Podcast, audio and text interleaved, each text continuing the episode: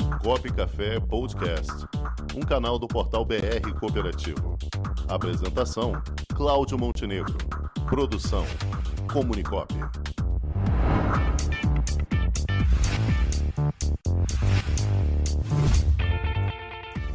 Agora sim, vamos ao quadro Transporte em Pauta. Transporte em Pauta. E agora sim, ele está aqui conosco, o presidente da FETranscop Minas Gerais e representante nacional do ramo transporte, o nosso amigo Evaldo Matos. Boa tarde, Evaldo. Boa tarde, Montenegro. Como Boa vai, Rangel? Opa! Como vai Opa. tudo com vocês? Tudo bem, meu amigo? Um feliz ano novo para você, Prazer meu muito amigo. Grande. Bom novamente falar contigo. Boa tarde, Valdo. Passou bem o final do ano?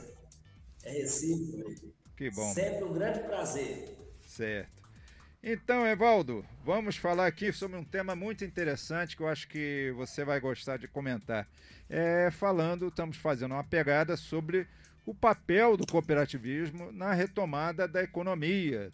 E eu queria a sua opinião sobre esse tema, é, trazendo para a sua área de atuação especificamente no setor de transporte, como é que você avalia esse papel do cooperativismo nesse cenário? Então, Montenegro, é, olha, hoje nós somos 1.300, mais quase 1.300 cooperativas de transporte no país, Montenegro, é, sendo cooperativas de transporte de cargas e passageiros. São dois segmentos estruturados. Nessa, nesse segmento de cargas, aproximadamente 530 cooperativas de cargas, transporte de cargas, e o restante todo de passageiros, né? E nesse transporte de cargas, nós temos aí, durante esse, esse período pandêmico aí, tivemos um, um, crescimento muito grande das demandas, principalmente aí é, nas cargas é, de, de, transporte de cargas alimentícias, né? É, e uma alta muito significativa do e-commerce, transporte do e-commerce. Então, esse segmento da carga no transporte cooperativo, durante o período de pandemia, ele teve é, crescimento, e um crescimento muito expressivo.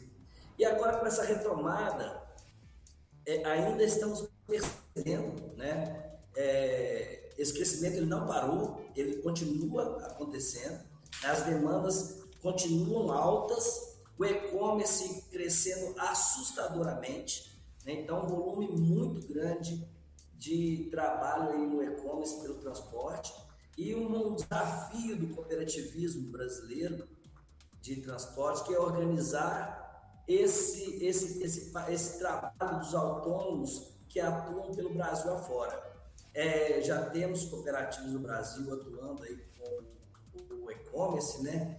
E o e-commerce, na realidade, sendo alimentado também pela primária, é, a, a, cadeia de transporte é grande, mas um volume muito grande de autônomos que não estão ligados à cooperativa ou uma empresa mercantil, atuando nesse mercado de maneira irregular, né? de maneira informal, e o cooperativismo tem uma grande oportunidade de organizar essa cadeia produtiva né? Então, é, aproveitando desse momento, um grande mercado pela frente para estruturar. E o transporte de cargas pesadas também. Né? Uma grande necessidade de profissionalização desse autônomo no Brasil. É, as cooperativas nossas existentes são cooperativas muito bem estruturadas, né, que conseguem, de fato, potencializar seu trabalho, e é esse, esse tem sido o caminho né, que o sistema cooperativo é, de transporte brasileiro tem adotado. A OCB contratou uma empresa para fazer um trabalho de reflexão estratégica com, do, de quatro ramos do cooperativismo, dentre o transporte, e ali nós tivemos vários apontamentos de possibilidades de articulação para essa, esse próximo período, né, que, que é 2022 em diante, né, que eu acho que a gente passa por para uma transição, é, para um momento diferente. Nós não temos certeza de nada ainda que vem pela frente, mas temos essa situação né, de oportunidade, desafio oportunidades. E, um, e, um, e no falar de desafio, Montenegro, temos aí uma, um grande desafio pela frente, que é a questão dos custos de insumo do transporte. Né? O mercado está aquecido, a demanda, a, a oferta por, por veículos é, de transporte está grande, mas os custos de insumo é, aumentaram significativamente. Isso tem achatado é, de forma muito progressiva o resultado do transportador.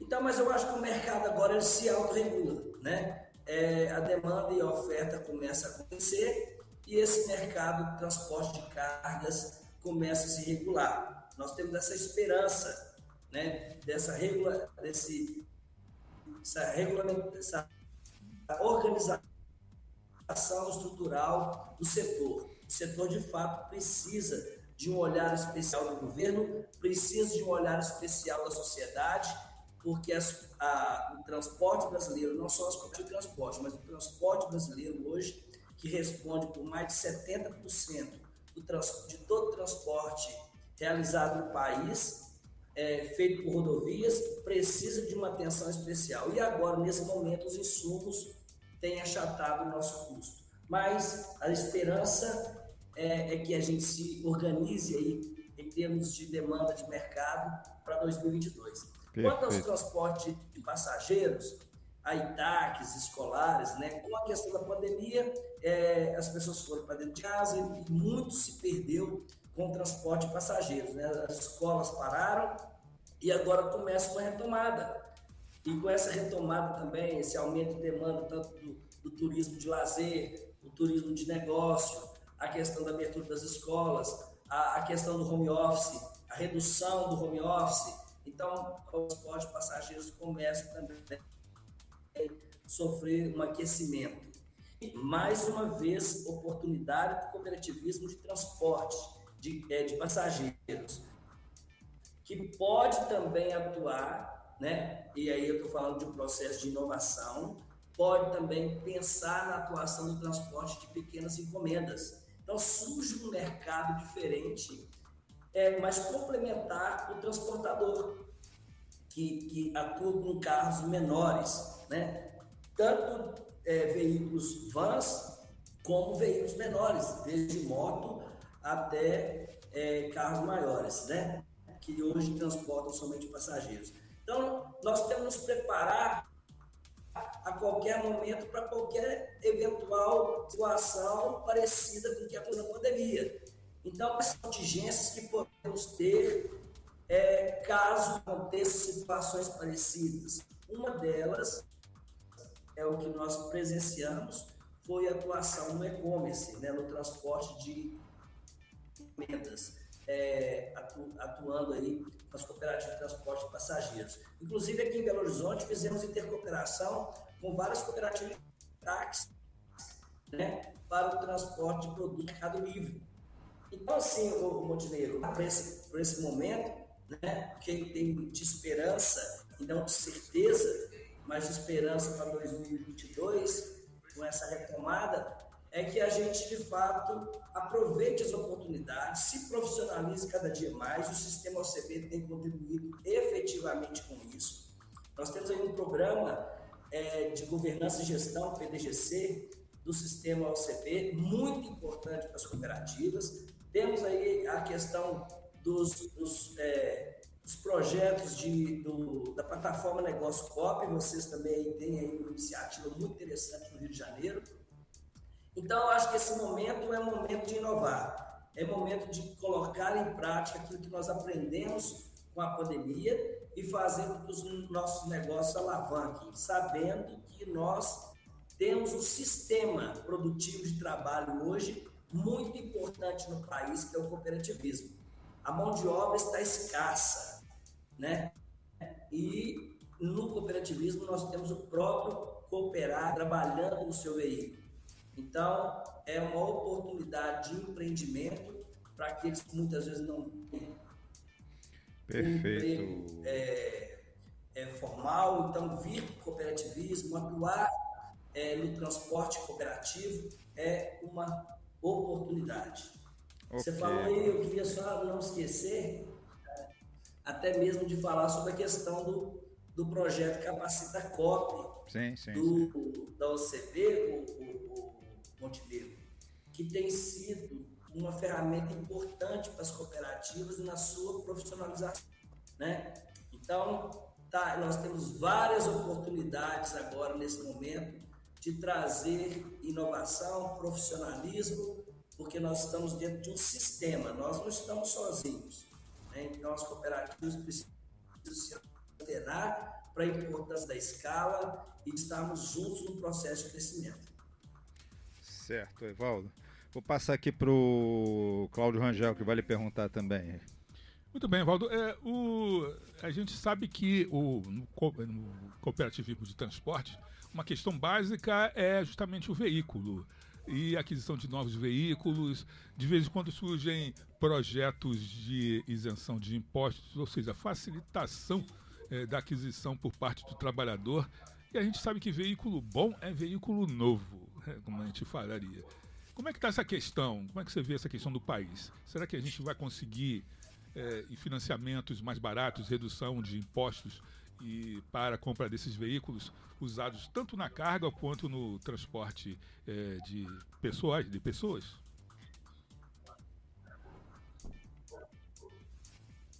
Então, Rangel, o que eu entendo é o seguinte: esperar do governo agora grandes é, oportunidades nessa área, eu não me iludo, não.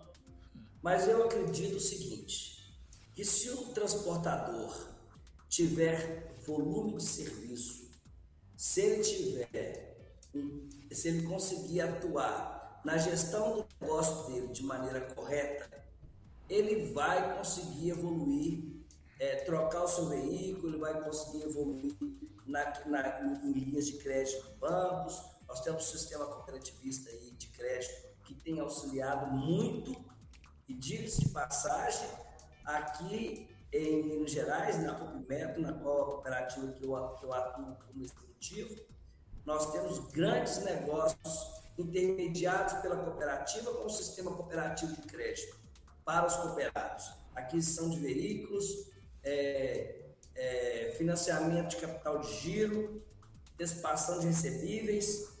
Então, assim, na realidade, eu acho que o transportador brasileiro ele precisa de, de ter serviço e precisa de buscar qualificação e melhores condições para o trabalho que ele exerce. Aguardar do Estado, aguardar do governo algo que a gente entende que não é, é, não é não está hoje muito bem estruturado, eu acho que é uma esperança que a gente não precisa ter. Temos algumas linhas de crédito aí pelo, por afora aí, mas não responde à necessidade do transportador. Então, para quando teremos isso? Não sei.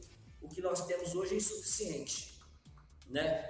É, mas nós sabemos que o transportador é, operando de maneira correta, estruturada, profissional e tendo qualidade na prestação do serviço dele e rentabilidade, ele vai conseguir operar no mercado de maneira tranquila. Né? Então é daí que eu acho que vem a grande questão de, de atualização da nossa frota. É a partir da relação com o mercado de maneira mais eficiente, né? trazendo condição para o mercado condição para o transportador. É, muito bem, Evaldo. Agora, você falou num ponto muito importante também na questão dos insumos, e um que mais chama atenção é essa alta desenfreada dos combustíveis. Como é que o transportador de carga e, logicamente, o de passageiros também estão conseguindo sobreviver com essa situação? E, e ainda na questão de passageiros, uma das, uma, um, do, um, dos reflexos que aconteceu com isso foi automaticamente a, o sumiço cada vez maior dos aplicativos, né? É, o setor de táxi, com isso, vem crescendo novamente. Como é que você está vendo essa questão de, de combustível? Como é que isso pode ser trabalhado de alguma forma, se é que pode ser? Ah, eu acho que tudo tem sua saída, né? No momento de crise que a gente vê oportunidade. Aqui em Minas Gerais, o que nós estamos percebendo é o seguinte: a matriz energética precisa de, de se antenar para uma mudança de matriz energética no país. Então, o carro elétrico já é uma realidade. Então, nós precisamos de trazer o carro elétrico para as operações de curto período, percurso, e investimos em usinas de energia fotovoltaica e, se possível for, o processo de intercooperação é, com cooperativas de crédito, cooperativas do agronegócio. Eu acho que nós podemos reduzir muito o impacto do, do, do combustível a partir da, da, da energia solar. Né? Então, aqui em Minas Gerais, nós temos um projeto chamado Minas Cop Energia. Já estamos é, inaugurando usinas. Inauguramos a primeira agora em Itália, vamos inaugurar no sul de Minas, em vários lugares do norte, é, na zona da mata, é, usinas de energia fotovoltaica. E um dos objetivos nossos, além da economia da energia das administrativas, é produzir energia para os nossos veículos é, de transporte. A Volkswagen lançou agora um, um, caminhão, um caminhão elétrico. Nós estamos em negociação com três fábricas chinesas de caminhões e de veículos pequenos elétricos. O nosso país tem uma vocação com nióbio, né? uma boa parte da reserva, é, a maior parte de reserva de nióbio do mundo está aqui no Brasil. Então, eu acho que esse mercado da energia solar ele vai ser um mercado importante. Em 2022 nós já veremos muitos carros elétricos circulando por aí, né? Com, é, principalmente os pequenos percursos, ainda não grande por, por uma questão de autonomia de bateria.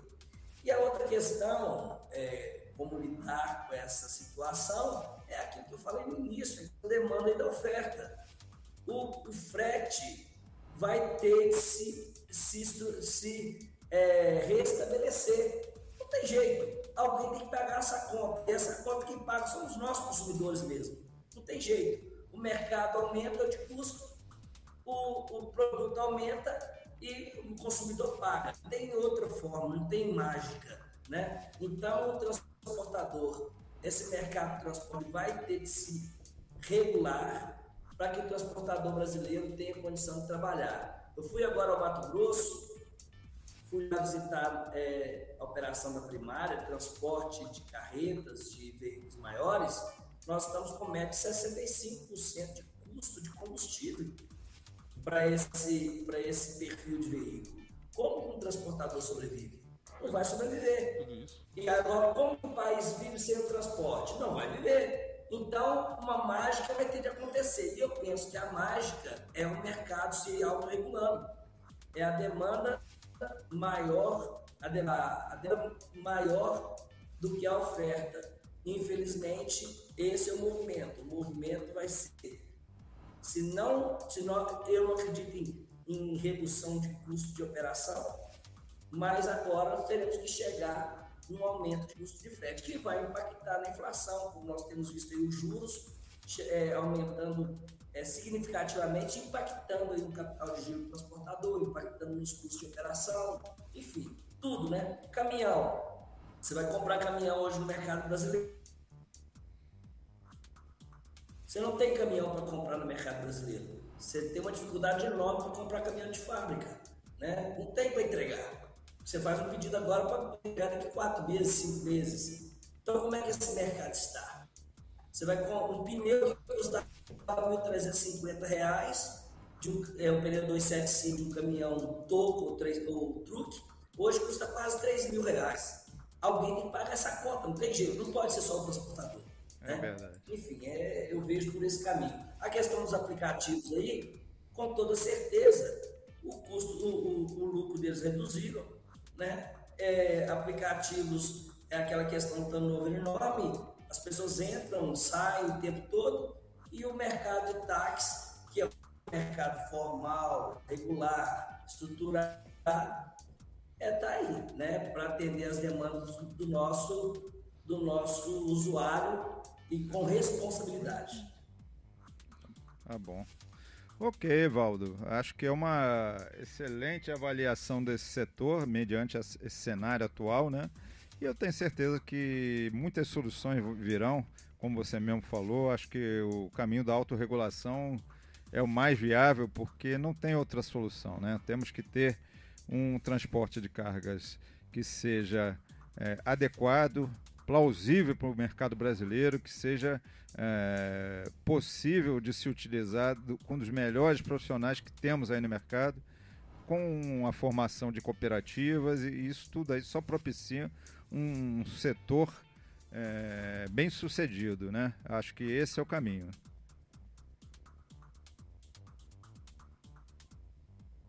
Alô? Montenegro. Oi. É, vendeu um jabazinho aqui. Venda?